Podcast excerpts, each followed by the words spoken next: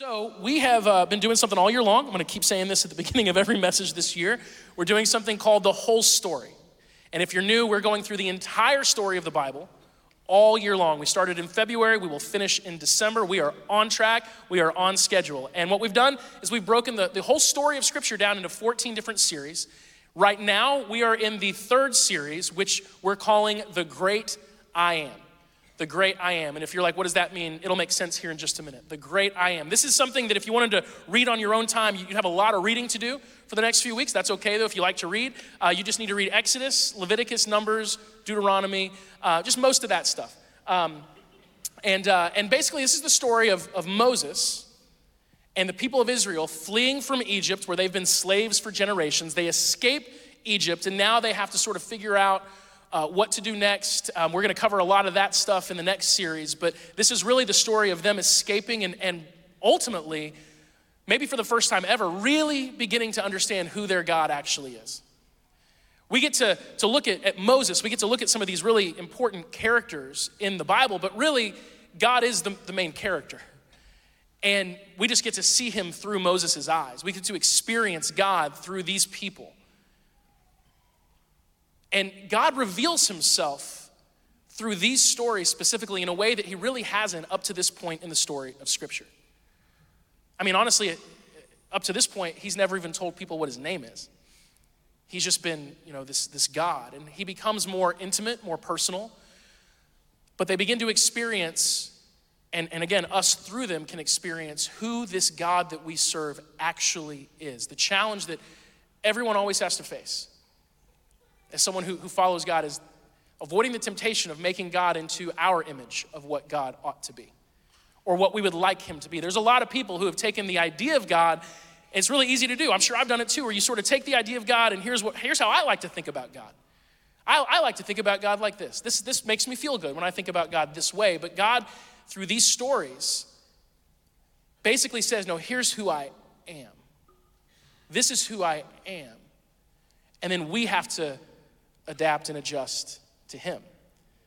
And there's really three things that we're focusing on. Last week was the first that God is holy. That God is, He's holy. He is, he is different, He is greater, He is other. And there's some really powerful implications there, especially when it comes to the fact that He's, he's made us holy. We talked about that last Sunday. Today, we're looking at the fact that God is powerful. He is powerful. And that might seem cliche to say on a Sunday morning in a church where most people are going to nod their heads in agreement. And was like, really? Is he though? Um, no, God is, he's powerful, but we're going to see that we, ha- we have a tendency even now to underestimate his power. And he makes sure that it's clear in these stories no, no, I'm, I'm powerful. And then after Easter, we'll wrap this series up with a look at how personal God is. So he is holy, he is powerful, and he is personal.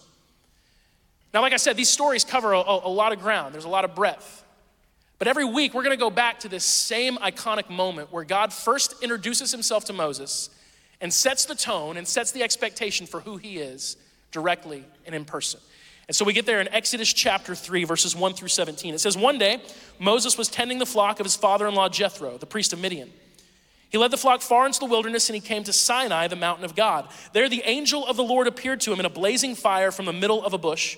Moses stared in amazement. Though the bush was engulfed in flames, it did not burn up. This is amazing. Moses said to himself, Why isn't that bush burning up? I must go see it.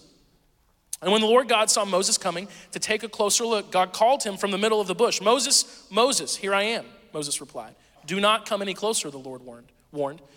Take off your sandals, for you are standing on holy ground. I'm the God of your father, the God of Abraham, the God of Isaac, the God of Jacob. When Moses heard this, he covered his face because he was afraid to look at God.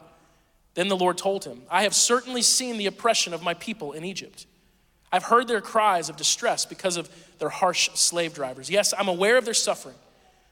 So I have come down to rescue them from the power of the Egyptians and to lead them out of Egypt into their own fertile and spacious land. It is a land flowing with milk and honey, the land where the Canaanites, the Hittites, Amorites, Perizzites, Hivites, and Jebusites now live. Look, the cry of the people of Israel has reached me, and I have seen how harshly the Egyptians abuse them. Now go, for I am sending you to Pharaoh. You must lead my people, Israel, out of Egypt. But Moses protested to God, Who am I to appear before Pharaoh? Who am I to lead the people of Israel out of Egypt? And God answered, I will be with you. In other words, it's really not about you. You know, which is nice to remember. Sometimes we might think the same thing. Who am I? Well, it doesn't really matter who you are, it's who He is. Moses says, Who am I? And God says, Look, I will be with you, and this is your sign that I am the one who has sent you. When you have brought the people out of Egypt, you will worship God at this very mountain. But again, Moses protested If I go to the people of Israel and tell them, The God of your ancestors has sent me to you, they'll ask me, What is his name?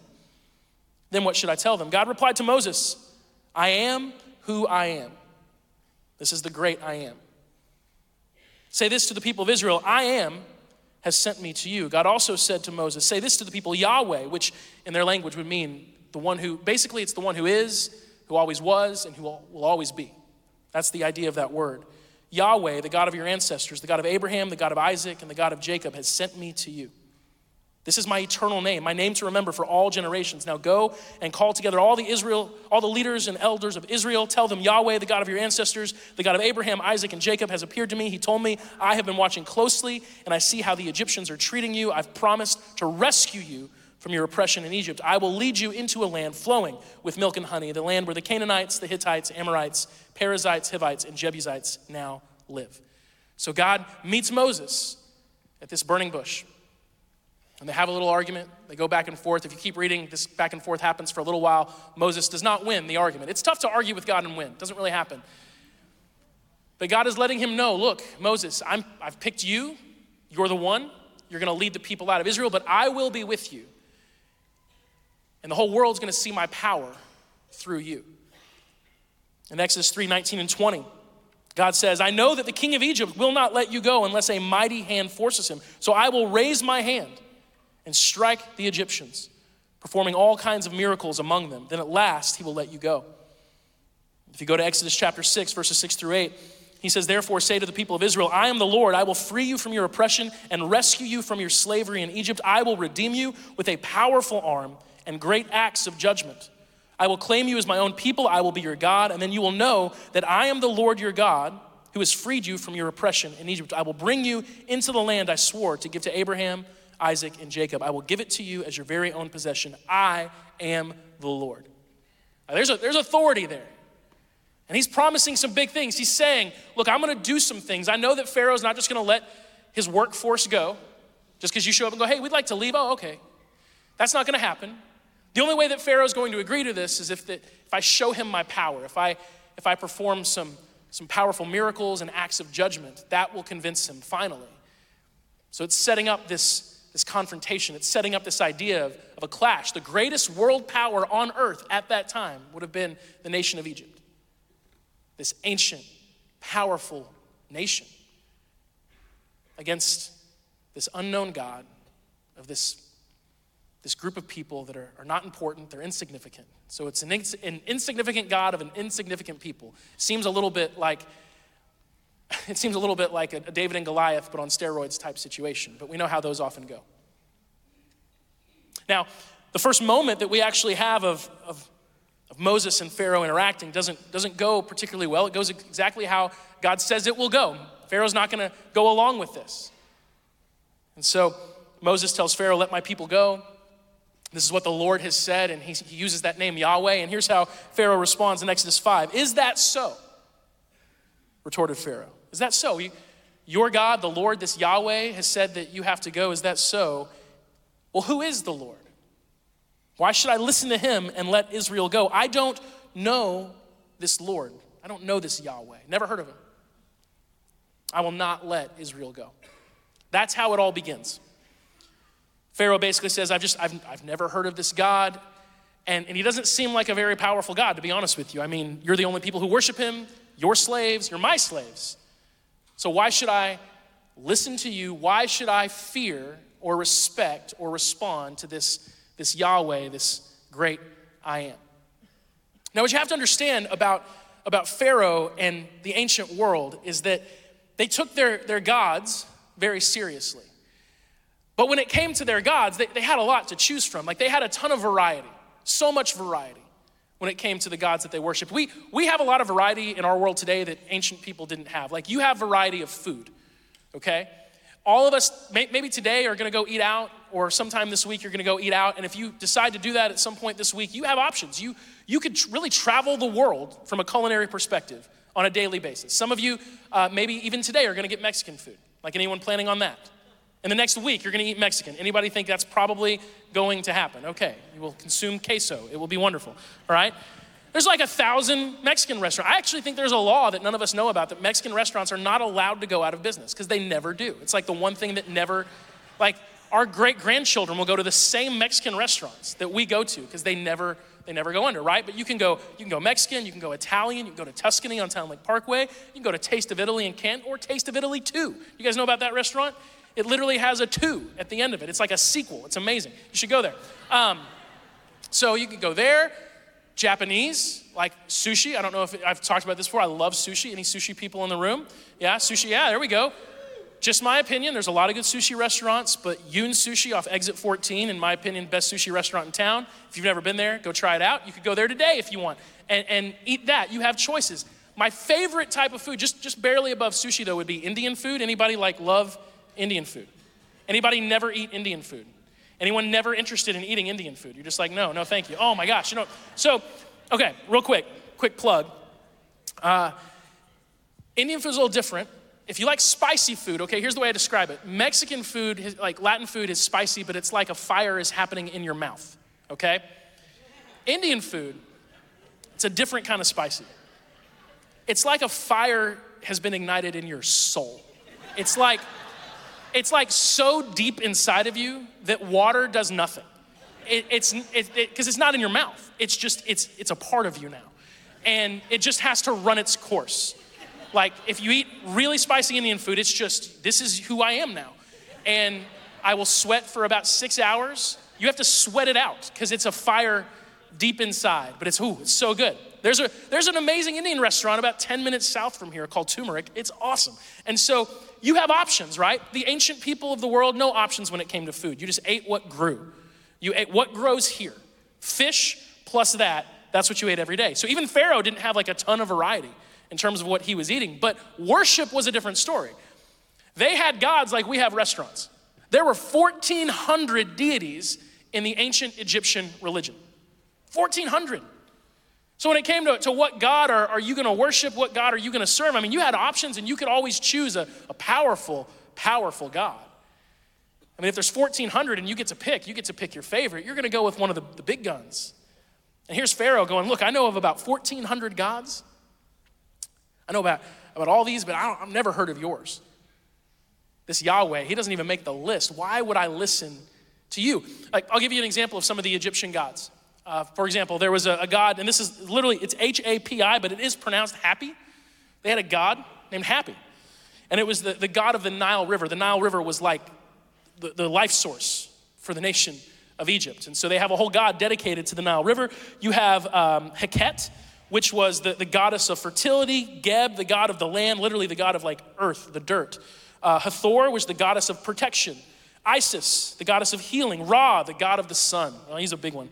And then Osiris, the, the god of death. Anubis is connected to Osiris if you know about those gods. A lot of times in their statues, they're like a person with some type of animal as a head. That's pretty much the way the Egyptian gods go.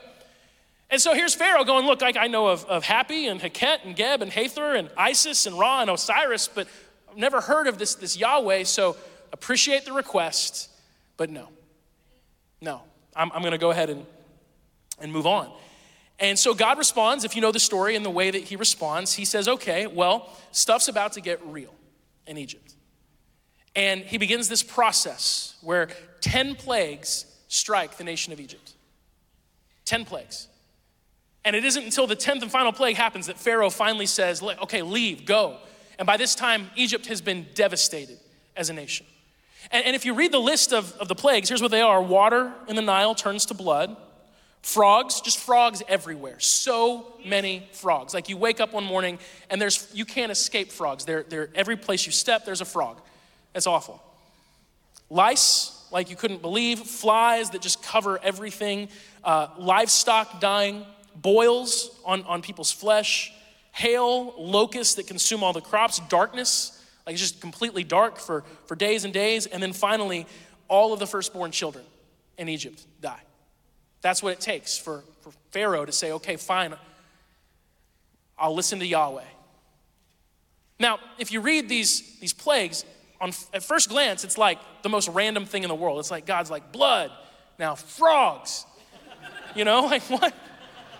What's next? Ah, lice. Why not? Like it just seems like God is rolling some dice, just some terrible, horrible dice of what horrible things could I come up with. But actually, and this is where it's really important, because you got to realize, like a powerful God, what, what, what is a powerful God going to do for, for his people? A powerful God is going to protect his people. A powerful God is going to provide for his people. And at this point, there's no way that Pharaoh believes that the God of Israel, this Yahweh, this unknown, never seen before, unheard of God of this group of slaves, has any power to protect his people against the mighty Egypt, especially this Egypt whose gods must be so powerful because, I mean, look at Egypt. Look how blessed Egypt is. And what God actually does with these plagues, and this is where it gets really interesting, is, is, He's not just randomly throwing out horrible things, He's actually systematically taking down the, the false gods of Egypt. Like he's, he's basically showing all the Egyptians who would have known all these things, like, your gods aren't real. And he's showing the people of Israel, their gods aren't real, but I am. It's actually their gods that have no power to protect. And so, for example, the very first plague is, is the Nile River turning to blood. So, right, right off the bat, here's this God happy, the God of the Nile. And happy isn't happy that day. Like he is just, he is, he's, he's unhappy because the Nile turns to blood. And, and for, for the people of Egypt, this would have been this omen. Like, what does this mean? Because one of the most powerful gods that they worshiped was this God of the Nile River. And God, right off the bat, says, Yeah, no more happy. He can't do anything for you. The next one, the one that seems the most random, is the frogs. You're like, frogs? Like snakes, I could see. Like snakes are everywhere, frogs. Well, frogs were actually sacred in Egypt because they had a goddess, Heket. And Heket is always pictured. In fact, we actually have a, a picture from a hieroglyphic uh, image. Heket is the one on the far right there, really cute lady. Um, Heket is a, always has a frog as a head. And so Heket is, is the goddess of fertility. And, and so you wake up one morning and frogs have always been seen as sacred in Egypt up to this point. Like they would never have killed a frog because frogs were sacred. Frogs were symbols of the goddess Heket. And there's just frogs everywhere. And by the time it's over, there's literally just piles and piles of dead frogs everywhere you could go. And it's, again, this, this takedown of the Egyptian faith, this false god Heket. And, and it's like God says, Happy? No. Heket? No. You keep going. You've got lice. It actually says in Exodus chapter 8, the Lord said to Moses, Tell Aaron, your brother, raise your staff and strike the ground. The dust will turn into swarms of gnats throughout the land of Egypt. So Moses and Aaron did just as the Lord commanded them. When Aaron raised his hand and struck the ground with his staff, gnats infested the entire land, covering the Egyptians and their animals. All the dust in the land of Egypt turned into gnats. And some translations say lice, same thing. Well, you have this God, Geb. He's the God of the land, literally the God of like the earth, the dirt. And so when they would plant things and, and do anything in the ground, Geb is who they were, they were making sacrifices to, they were honoring, and God says, Hey, Geb, doesn't even have control of the dirt anymore because I've turned your dirt into a pestilence. And so, again, the people of Israel, who probably would have been raised to believe that their God is kind of puny compared to these, these gods of Egypt, are just seeing God after God get taken down. Exodus chapter 10.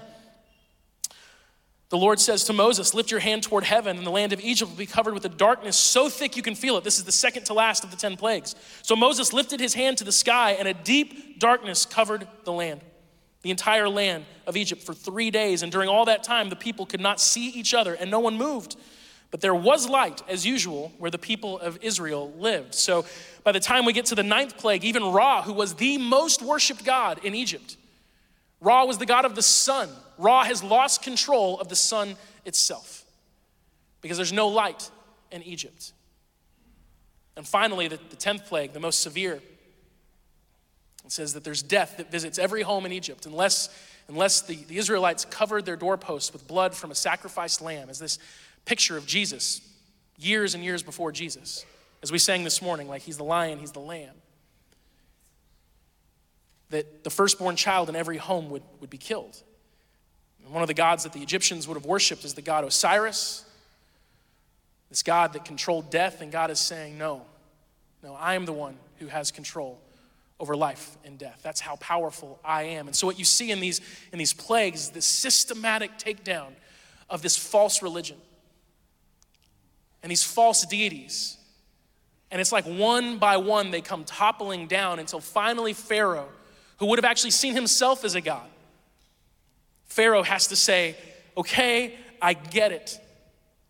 This God of yours is real. This God of yours is powerful. It's undeniable. You can leave. Get out.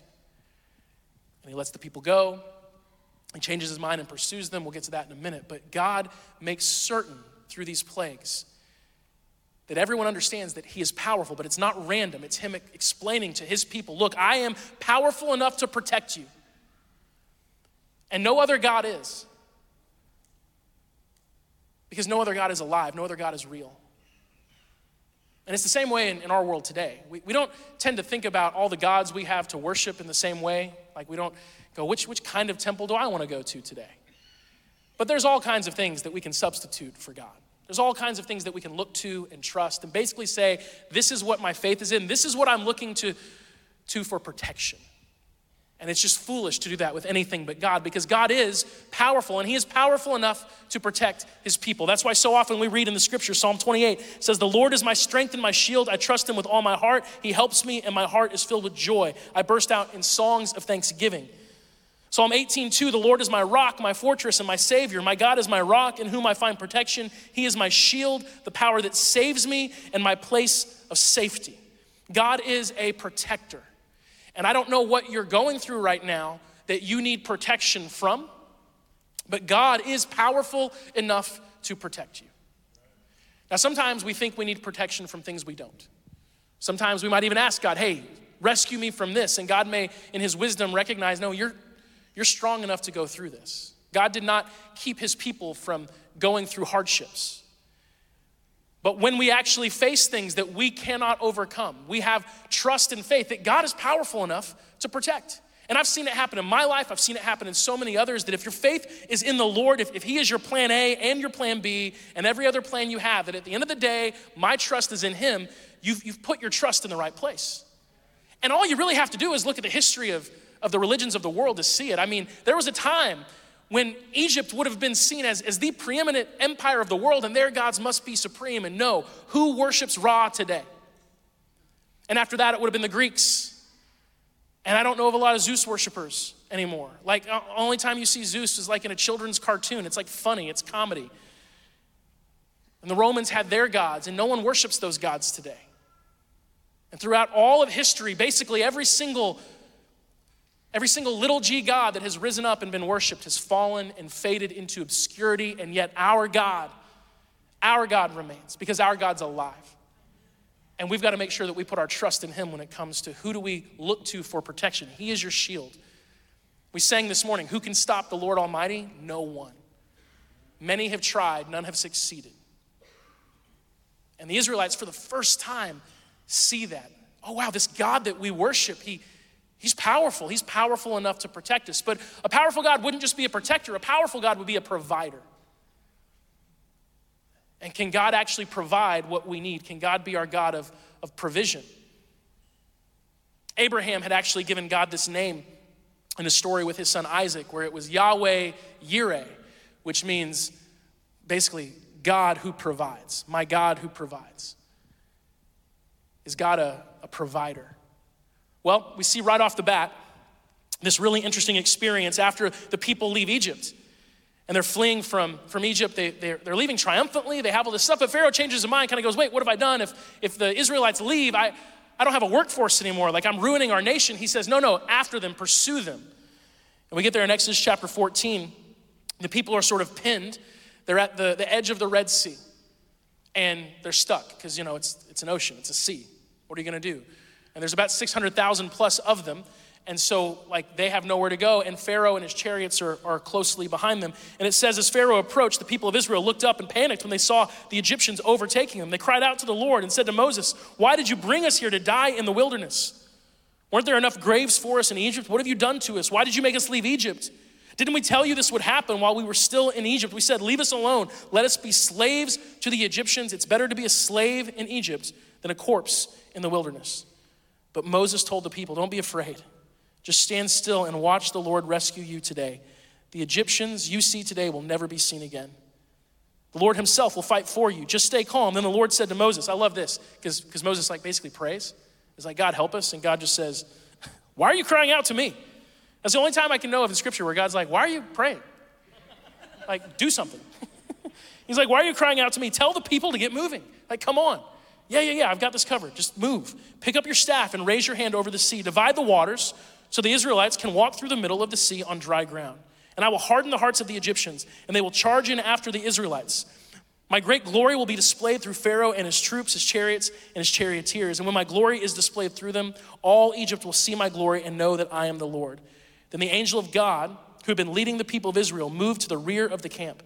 The pillar of cloud also moved from the front and stood behind them. God was doing crazy stuff. The cloud settled between the Egyptian and Israelite camps, and as darkness fell, the cloud turned to fire, lighting up the night. But the Egyptians and Israelites did not approach each other all night.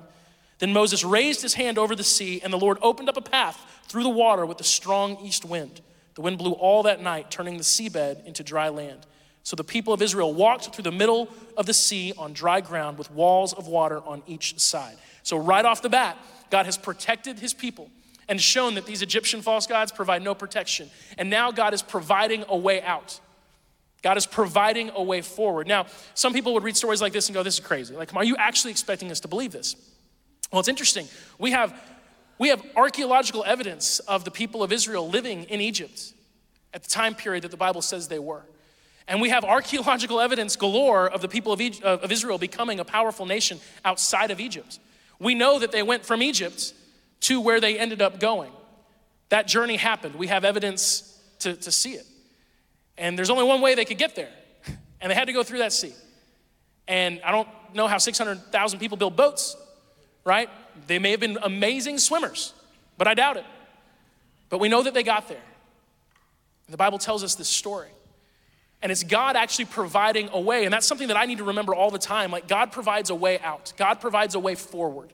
When you feel stuck in life, when you feel like you're in a place where there's just, you don't know what to do, you don't know how to get out of this, you don't know how to escape, God will provide a way out. Now, He may ask you to do something, to take a step of faith, to take some action if you want that way out to happen, just like he does with Moses. He's like, hey, come on, move. But God is a provider, and one of the things God always provides is a way forward. I don't know how many times in my life I have felt completely and totally stuck, either, either in my personal life or what's going on at work, and I'm like, I just can't see a way out. Maybe you kind of feel like the Israelites from time to time. You're like, I, all I can see is, is death. It's just the, nothing's going to work out. There's no way forward, but God always provides a way.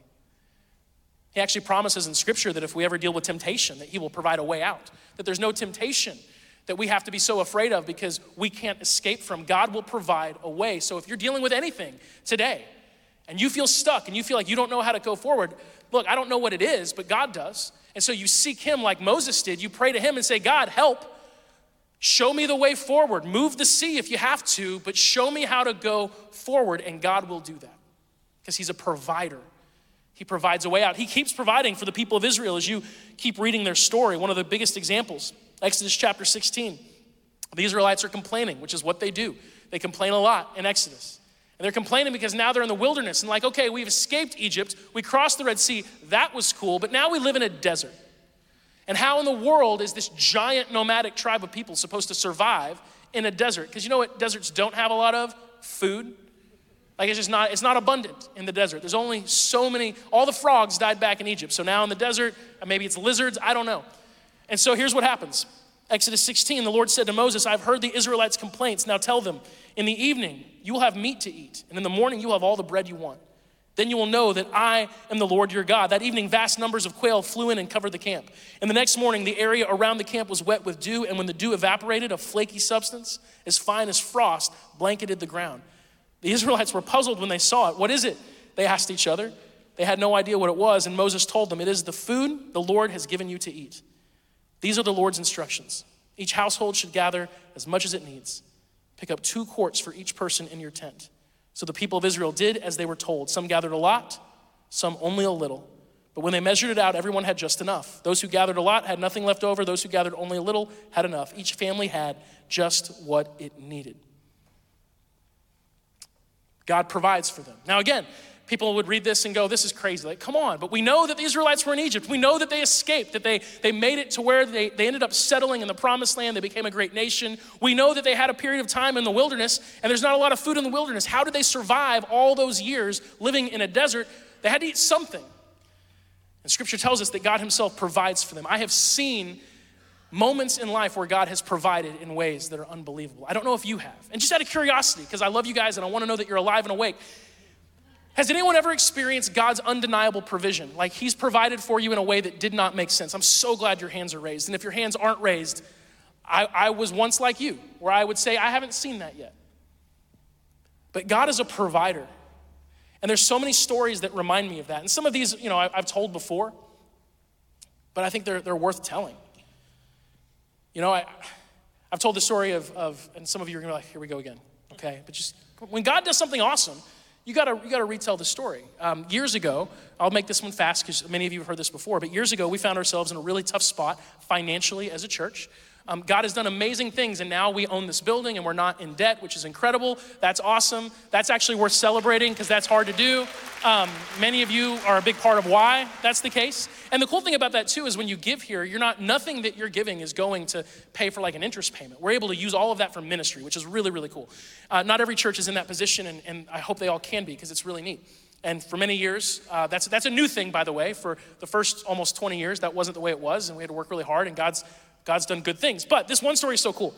So I became the pastor here at 30 years old. I was 30. Anyone, was anyone here when that happened? Like you've stayed and, you know, wow, okay, five of you, great. Um, I get it, I get it. Like I was 30. And so there were a lot of things that I just didn't have any experience with, you know, like Megan and I, I think at the time, had only lived in a house for like three years. You know, we had an apartment, I think when I was 27, we bought a house. So we've only been, you know, paying off mortgages for a few years, and it was a very small starter house. And so now I'm responsible for this and all the financial stuff, and it was just way over my head. And I'll never forget, about a year in, uh, because of some unique terms that had been negotiated with the way the mortgage would work here and all this kind of stuff that I didn't even understand, um, we found out that our mortgage payment was going to jump uh, in a month's time by $16,000 a month. You know, just a little bit.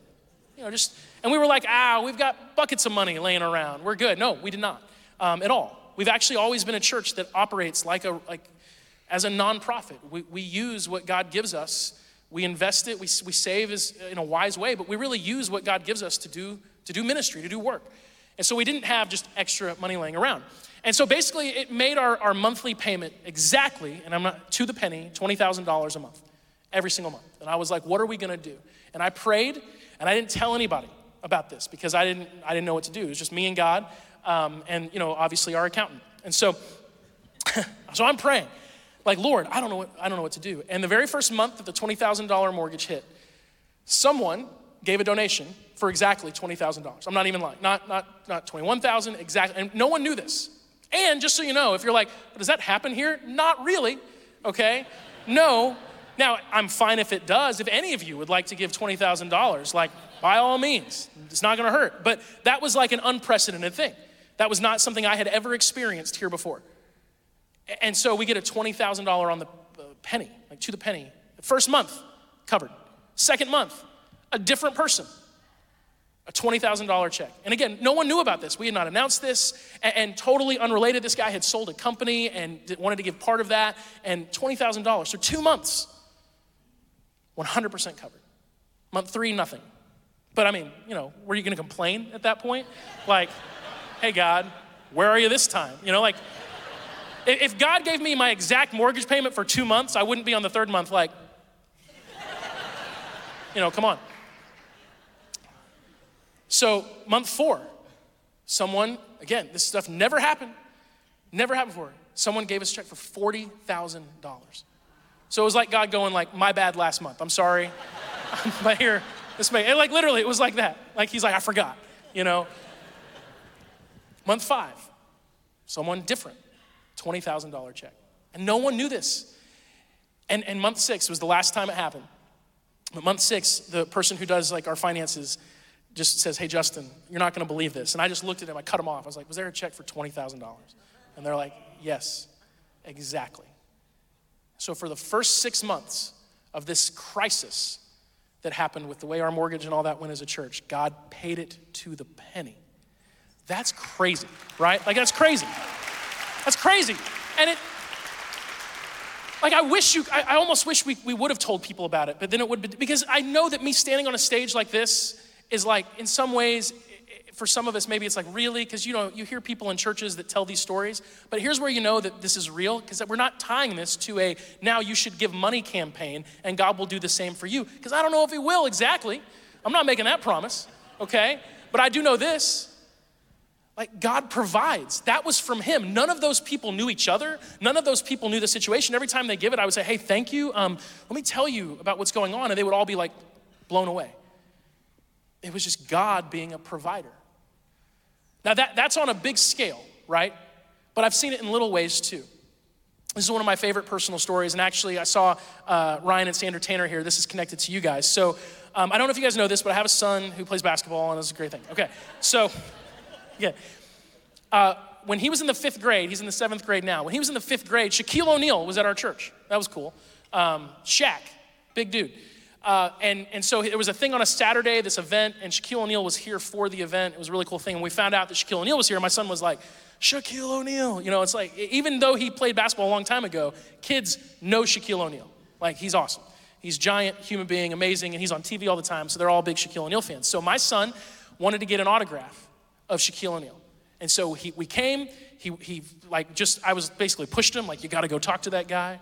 And here's a picture of my son in fifth grade uh, here, that's, that's on the walkway in our, in our parking lot, getting an autograph from Shaquille O'Neal. But, uh, no, you guys got ahead of me. Hold on, go back, go back, go back, back, back. Okay, Whew. it was almost a disaster. All right. Not, no, too far back. Keep one more forward. The Shaq and Liam, it's fine, whatever, it doesn't matter. All right, so he has a friend named Braden, and Braden is Ryan and Sandra's son. And Braden's a huge Shaquille O'Neal fan too, and they were on the way here, but they got stuck in traffic. And by the time Braden showed up, Shaquille was gone. No Shaquille. I know.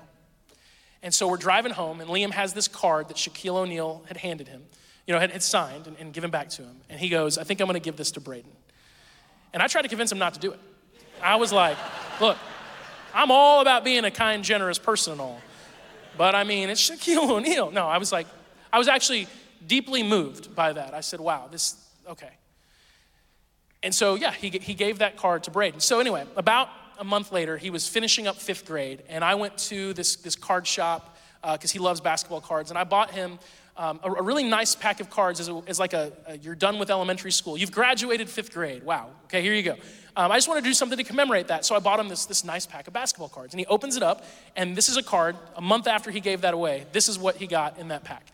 Um, it is a, an autographed Shaquille O'Neal card, okay? And you, I've got a close up of it too. You can see it's really cool. Um, he just he gets that in a pack a month after he gives away a Shaquille O'Neal card, and he loves he treasures that card so much that he sold it for four hundred dollars. Okay. he wanted, he's like, Dad, I want to sell this. And I was like, You want this? Me, God like provided this to you. He's like, Yeah, but it's worth a good bit of money and you know you want a pair of shoes so i was like okay but you're ta- we're taking a picture of it so that we will always remember it all right he's a little investor what can i say okay but like the, the i tried to explain to the odds of that like what are the odds of that it's not that's not like if you go that's not something you just get like oh there, there's a reason it was worth 400 bucks because they're rare and god gave that to him it's like god said hey i saw that and don't worry, you're not without because I'm a provider. God, he, He's a provider. I don't know what you need today. I don't know what you need. But whatever you need, God has it. Sometimes our needs are obvious. Sometimes it's, it's tangible, it's practical. We need, we need something that, we need a job. You know, we, we need to find a job where maybe we don't have one, maybe we don't like the one we're in and, and we feel stuck and we need something different to happen. God, God can get you a job.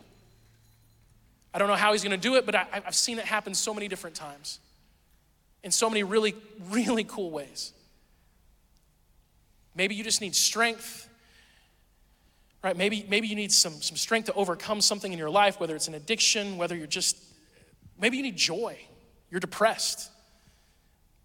Life hasn't gone the way you thought it would go, and you find yourself in a place you never thought you'd be. And, and if you need joy, God has joy. In fact, scripture says the joy of the Lord is our strength. I just know, I've, I've seen enough to know that whatever you lack, God has it. The world will offer you a version of what you lack, but very often it is a counterfeit version that does not last and it leaves you worse for the wear. But when God provides something, it is genuine, it is real, and, and no one can just take it from you because it's from God. He is a provider. And so, whatever you need today, remember, your God is powerful enough to provide it. Go to Him, ask for Him, and keep asking. Keep asking. And if you keep asking and, and, and it's not working, ask him why. Be like, God, this is what I need. Why isn't this happening? Because scripture says that as long as that we, we pray in the will of God, it will be provided. And sometimes I found that the thing I'm praying for, the thing I think I need, is not what I actually need. And God's changed my perspective and allowed me to say, okay, Lord, I see that now, so change my prayers so that I realize what I actually need. I just know that whatever you really need, God has it. He's a provider. I want to I wanna finish with this. And worship team, you guys can make your way out. Um, God is, is powerful enough to be a, a protector and a provider, but there's also one other thing that God can do because He's powerful, and that is make us promises. God is, is a God powerful enough to promise and to follow through on that promise. Exodus chapter 3, when Moses protests to God, Who am I to appear before Pharaoh? Who am I to lead the people out of, out of Egypt? God answered, I will be with you. And that I will be with you is a promise. It's not a maybe, it's not a might, it's I will be with you. I will go with you. God promises to be with Moses. And we actually find that the promise of God being with us is one of the most consistent and powerful promises that we see in all of Scripture.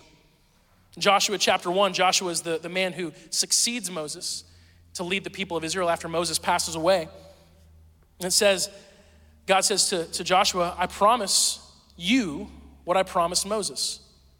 Wherever you set foot, you will be on land I have given you, from the Negev wilderness in the south to the Lebanon mountains in the north, from the Euphrates River in the east to the Mediterranean Sea in the west, including all the land of the Hittites. No one will be able to stand against you as long as you live. Why? For I will be with you, as I was with Moses. I will not fail or abandon you. Matthew chapter 28.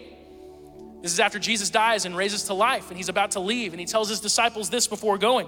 I have been given all authority in heaven and on earth. Therefore, go and make disciples of all the nations, baptizing them in the name of the Father and the Son and the Holy Spirit. Teach these new disciples to obey all the commands I've given you, and be sure of this I am with you always, even to the end of the age. This promise, I will be with you. It's the most powerful promise that, that God can ever give because God is powerful, God is mighty, God is strong. He showed that through the people of Israel, taking this group of slaves, this insignificant group of people who had no power, and, and having them escape the most powerful nation in the world at that time and setting them up as a powerful nation themselves when they had no experience, no business being that. God did that. And God did that with his continued presence in their lives. It's because God was with them. He was with them. Like it matters who you're with. Like who you're with, it just matters so much. Because if you have the right person with you, an impossible task all of a sudden seems possible. And God is with us. That's the promise that He makes. He's with us. The powerful God who rescued the people from slavery in Egypt is the same God who's with you. In fact, He's with us in a way He wasn't even with them. Sometimes we're like, oh man, it would be so amazing if I could see God's presence the way that the, the Israelites did. It'd be so awesome to, to see like a cloud in the sky that I know that that's God. But what they never had is what we actually have the, the, power of God within us because God is so with us now because He's made His home in our hearts. Scripture says that anyone who gives their life to Jesus has the Holy Spirit inside of them. You may not feel that, that may sound strange, but many of you have experienced that. Just like I said earlier, how many of you have experienced God's provision? How many of you have experienced His presence, like His undeniable presence in your life? And you know, you know that that is God, that there is a peace that doesn't make sense in a situation that you should be afraid. There's a trust, there's a strength, there's a bravery, there's a boldness that you don't really have in and of yourself. But in that moment, the presence of God within you gives you what you don't have. God is with you, He's with you. Jesus promises to be with us. And here's the thing about a promise a promise is only as valuable eh, if the, it's only valuable if the person who makes it is powerful enough to keep it. Right? Like I can make promises that I don't have the power to keep and they're worthless. But when Jesus makes a promise, we have to ask ourselves the question is he powerful enough to actually do that? Because he promised the disciples, I'll be with you even till the end of the age. and we're his disciples too. There's a story right before Jesus gets arrested in John chapter 18. It's one of my favorite stories of Jesus because you just see so much in such a small such a small number of sentences. It says Jesus fully realized all that was going to happen to him. This is when the guards are coming to arrest him. He knew exactly what was going to happen. So he stepped forward to meet them. Who are you looking for? He asked. Jesus the Nazarene, they replied. I am he. Now, if, if you actually open up your Bible and you read this, you'll notice on the screen the I am is capitalized. It's tough to translate these things in English, but this is Jesus not just saying, oh, hey, I, I, that's me.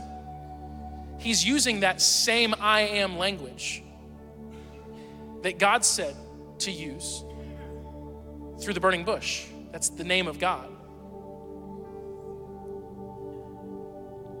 Judas, who betrayed him, was standing with them. As Jesus said, I am he, they all drew back and fell to the ground. They fall down, these Roman soldiers, just hearing that, I whew, they fall down. Hmm. Once more, he asked them, Who are you looking for? And again, they replied, Jesus the Nazarene. I told you that I am he. Jesus said, And since I am the one you want, let these others go. And they do that. It's actually the second time Jesus connects himself to the story of Moses and the burning bush. Earlier in his ministry, he had said to the people of Israel, Before Abraham was, I am. Jesus is making this claim. And here's the claim it's crazy. He's claiming to be God. He's actually saying, Hey, you know that story of Moses and the burning bush, and God's talking to him through the burning bush and says, This is who I am? That, that was me. That was, that was me talking to Moses.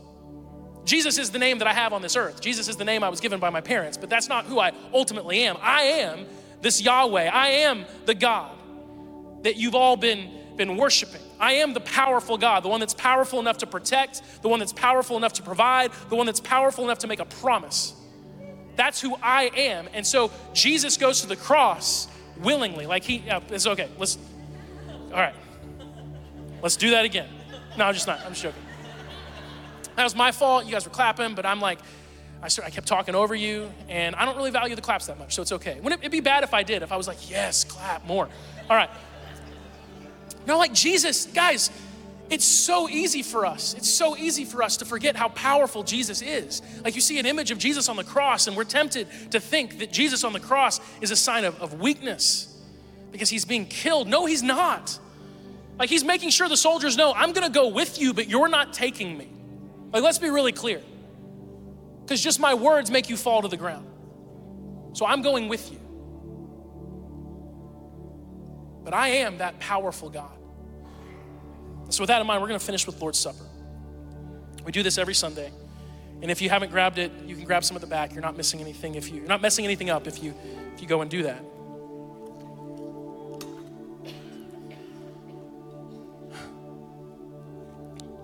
So, this piece of bread represents Jesus' body broken for us on the cross, and this juice represents his blood. And as I said, it's so easy for us to think about, and how could you not? Jesus on the cross, and he's broken, and he's bleeding, he's dying. And we think about it in, in terms of sadness because of the injustice done to him.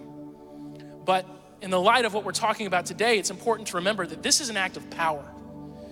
That, that what Jesus did on the cross was as powerful a miracle as has ever been performed. It may not seem as powerful as toppling over all the gods of Egypt. But you know what's more powerful than all the gods of Egypt? Than all the nations that have ever existed in this earth? The power of sin. The power of sin. The power of death.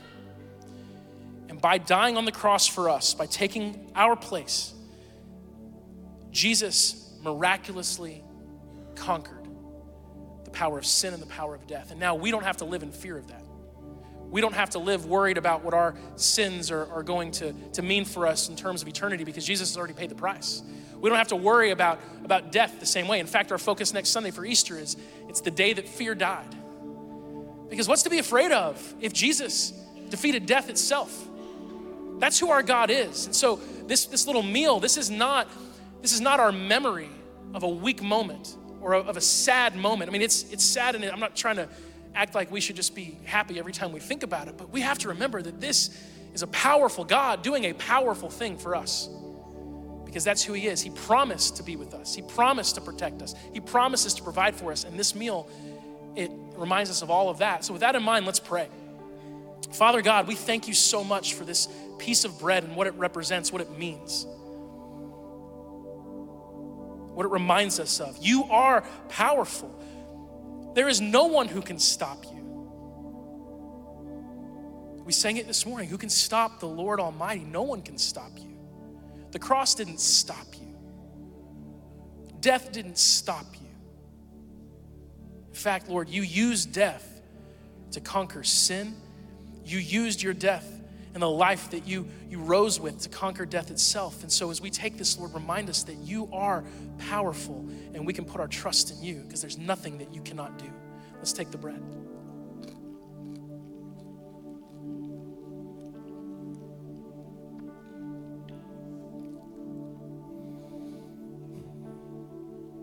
Thank Him for the juice.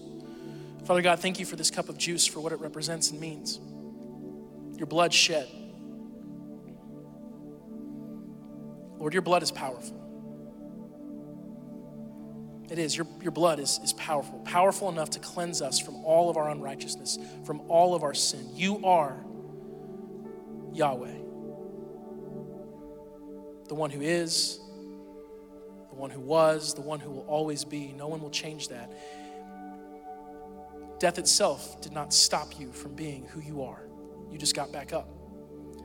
So as we drink this juice, remind us of how powerful you are and help us trust in the promises. Help us trust in your protection and your provision. We pray this in your name. Let's drink the juice.